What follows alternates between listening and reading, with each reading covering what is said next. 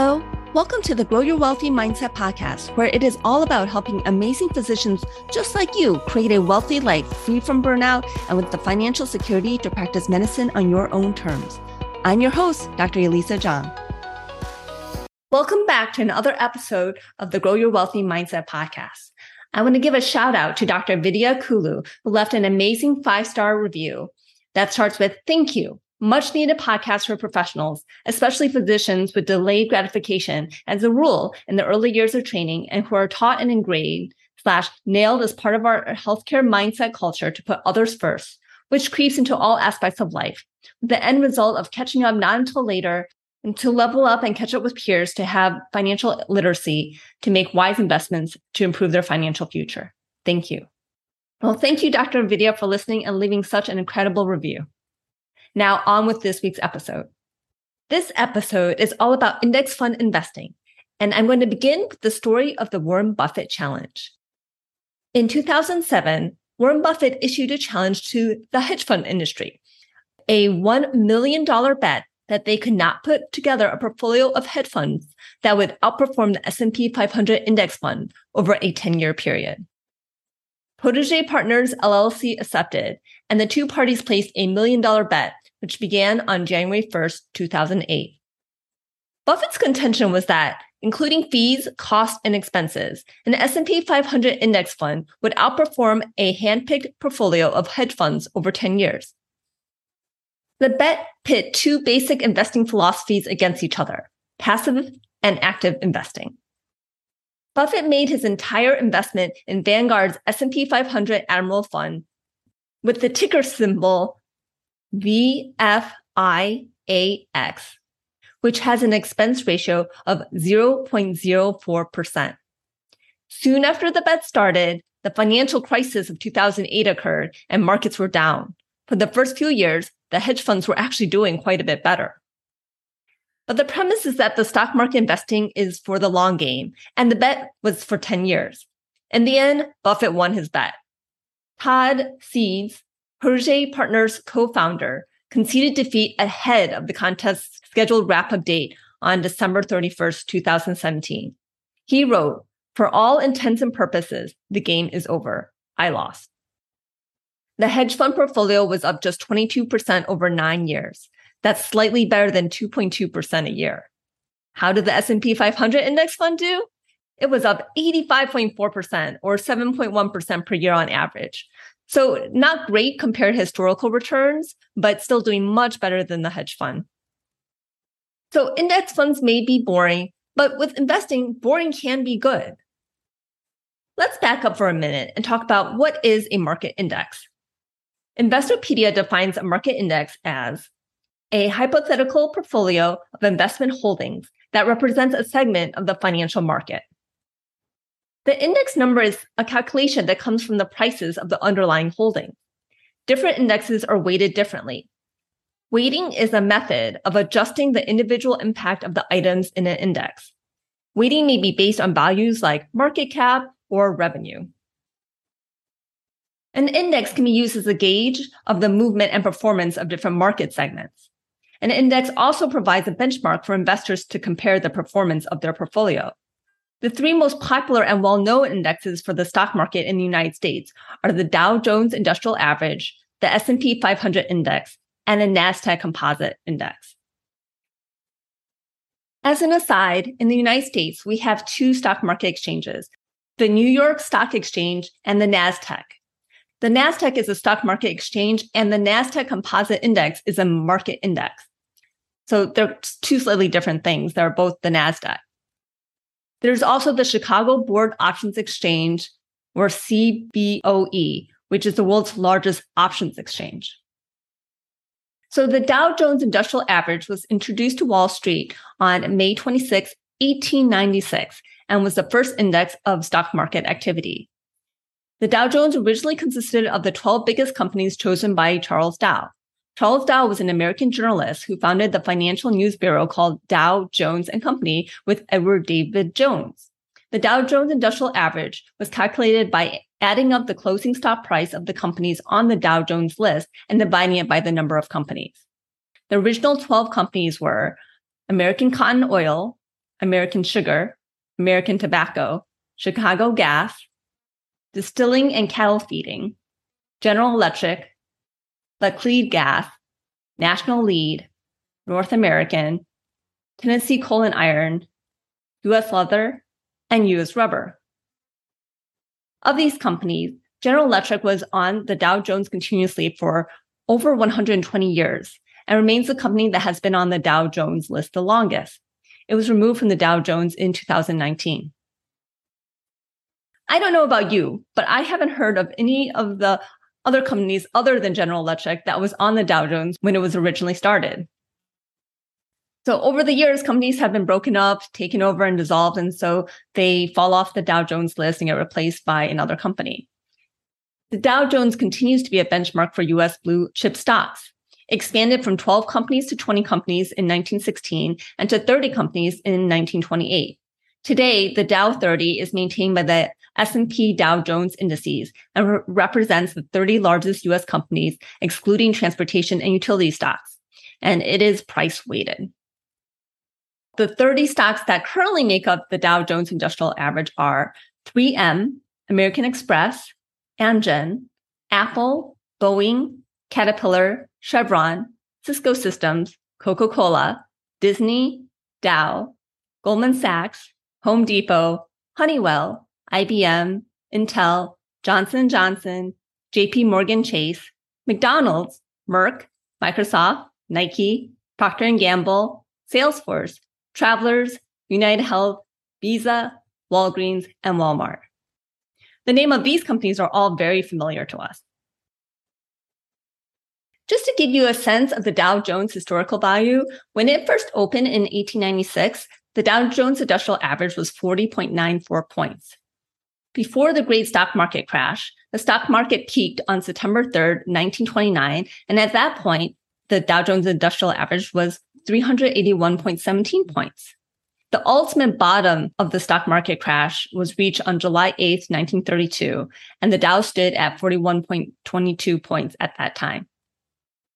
It returned to pre-crash numbers around November 1954, so it did take quite a while. And in November 14th, 1972, the Dow crossed 1,000 points. On October 19, 1987, the Dow posted its worst daily average loss in history, closing down 22.6% or 508 points. This one day crash, known as Black Monday, was followed by a low of 776.92 points in August 1982 to peaking at 2,722.22 in August of 1987. On March 29, 1999, the Dow crossed 10,000 points. On January 14, 2000, at the dot com peak before the crash, the Dow was at 11,722.98 points. And at the time of this recording, the Dow Jones is at a whopping 31,886.88 points. So with that, you can see that the stock market, as measured by the Dow Jones Industrial Average, has really increased in value significantly over time. The S&P 500 index is considered a better indicator of how the US stock market is doing compared to the Dow Jones Industrial Average, partially just because it has a lot more companies in it. S&P stands for Standard & Poor's. Henry Poor was a financial analyst who compiled an annual book of publicly held railroad companies. The Standard Statistic Company merged with Henry Poor's publication in 1941, creating the S&P 500. The S&P 500 is an equity index made up of 500 of the largest, though not necessarily the largest, companies trading on the New York Stock Exchange, the NASDAQ, or the Chicago Board of Equities. And it is weighted by market capitalization. These companies are chosen by a committee. To be eligible to be included in the S&P 500 index, a company should be a US company that meets market capitalization requirements and be highly liquid. It should have a public float of at least 10% of its shares outstanding and its most recent quarter's earnings and the sum of its trailing four consecutive quarters earnings must be positive. As of March 2022, the minimum market cap to be included in the S&P 500 index is 14.6 billion US dollars. The S&P 500 is calculated by adding the company's float adjusted market capitalization. The S&P 500 index is calculated by adding the company's float adjusted market capitalization. Float adjusted means counting only the shares available to the public, excluding those held by management, government, and other companies. The NASDAQ Composite Index is a market capitalization weighted index of more than 3,700 stocks that are listed on the NASDAQ stock exchange. Unlike the Dow Jones 30 and the S&P 500, the NASDAQ includes stocks and companies headquartered outside of the United States. This index was launched on February 5, 1971, and its initial index value was 100. Two versions of the NASDAQ Composite Index are calculated, a price return index and a total return index. The total return assumes the reinvestment of cash dividends distributed by companies included in the index. The technology sector currently accounts for just over half of the NASDAQ Composite Index.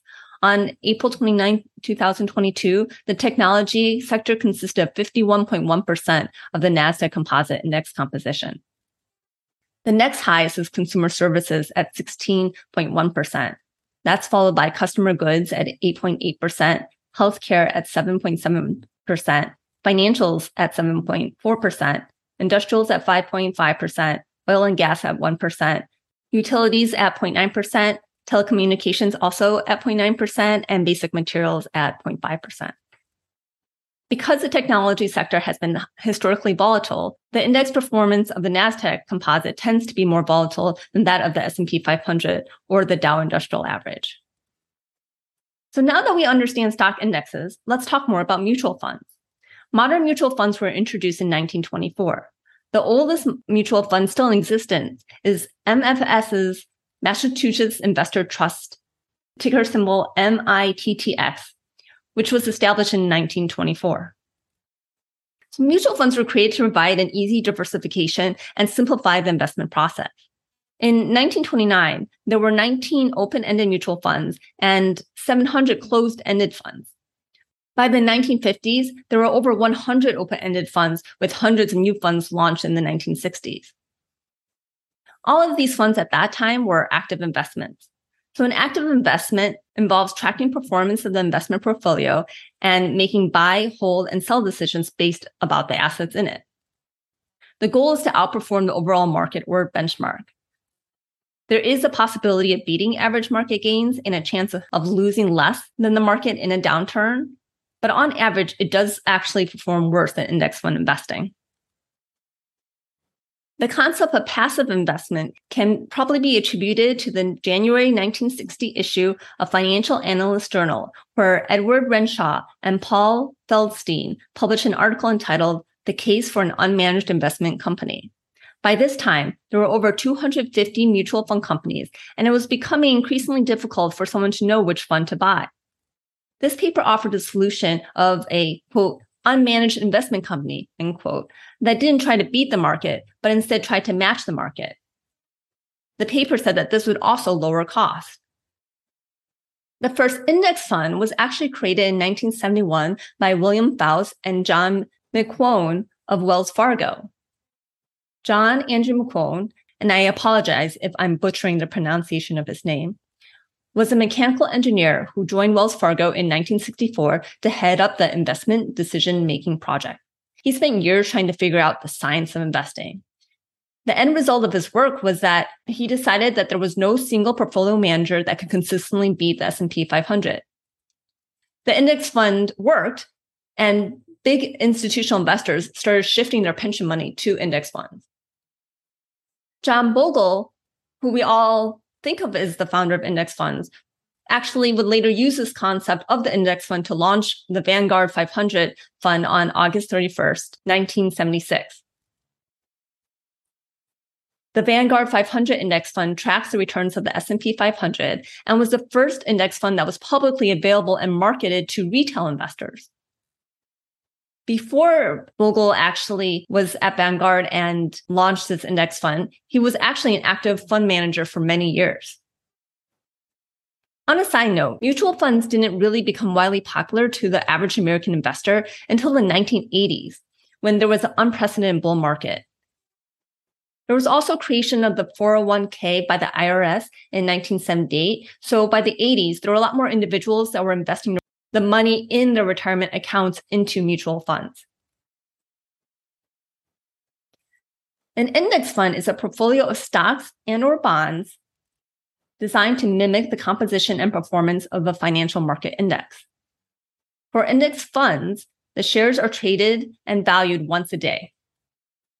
Index fund investing is a passive investment strategy which seeks to match the risk and return of the market based on the index that's being purchased.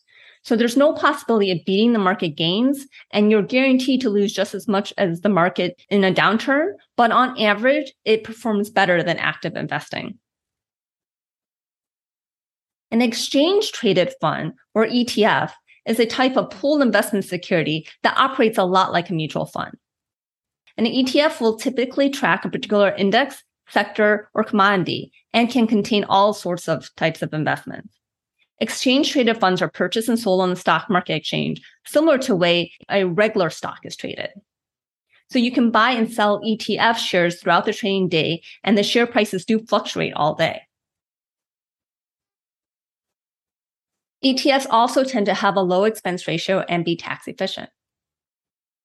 So some example of mutual funds are the S&P 500 index fund, the total US stock market, the total international stock market, and the total bond market. Vanguard now has 219 index funds and ETFs. Some of those are different classes of the same index, but that's still a lot of different indexes. To buy an index fund, the first thing you need is an account to buy it in. And generally, you're going to do this in some kind of brokerage account. There are many brokerage firms, but basically, there are two types full service and discount brokerage firms. Full service firms tend to have higher fees and higher minimum investments, but these will also provide research advice and more personal interaction. Example of full service brokerage firms include Merrill Lynch, Morgan Stanley, Edward Jones, Citigroup, and Wells Fargo. A discount brokerage will have low or no commission fees and low minimum investments, but it's also more of a do it yourself approach where you manage your own investments on their online platform. Discount brokerage firms include Vanguard, which I've previously talked about, but also places like Fidelity, Charles Schwab, TD Ameritrade, E-Trade, Robinhood, or Firstrade. If you're going to do your own index fund investing, you're likely to go with a discount brokerage firm. One thing about Vanguard is that it's not owned by shareholders or held privately, but it's actually owned by the people who invest in Vanguard funds. And this is part of why Vanguard gets so much love, besides the fact that it was the originator of retail index funds. Likely to compete with Vanguard, Fidelity started having zero expense ratio index funds. For full disclosure, I have brokerage accounts at both Fidelity and Vanguard. I do find the Fidelity website a little bit more user friendly. Fidelity is a privately owned company where Abigail Johnson and family own 49% and current and former employees own 51%. You can open a traditional IRA, a Roth IRA, or even a regular taxable brokerage account at most brokerages. Some will also allow you to open different types of retirement accounts, like a solo 401k if you have your own business. So if you want to start with index fund investing, you're going to choose a brokerage firm, open an account, and then fund that account. You can fund the account by transferring money from your banking account or sending in a check. Once your account is funded, then pick what index fund you want to buy and buy it. Most people will start out with the S&P 500 index fund or ETF or the total US stock market index fund or ETF. Either one will give you a diversified stock portfolio. If you have money sitting in a bank account that you would like to invest and you don't need it for 10 or more years, then you can consider investing it into one of these index funds. Retirement accounts like your 401k or 403b are a great place to be investing in index funds if your plan offers them. If you have any questions about index fund investing, reach out and let me know. Who knows? I may create a whole podcast episode just for you. You can always contact me at my website, www.growyourwealthymindset.com, or connect with me on Facebook or Instagram at Grow Your Wealthy Mindset. As always, thanks for listening. If you enjoyed this episode, please subscribe and let me know by leaving a review. It really helps get the word out. And now the disclaimer. I am not a certified financial professional, and this show is really just for your education as well as your entertainment. I'm also a physician, but I'm probably not your physician. So if you need any medical advice, please consult your own physician. Thank you.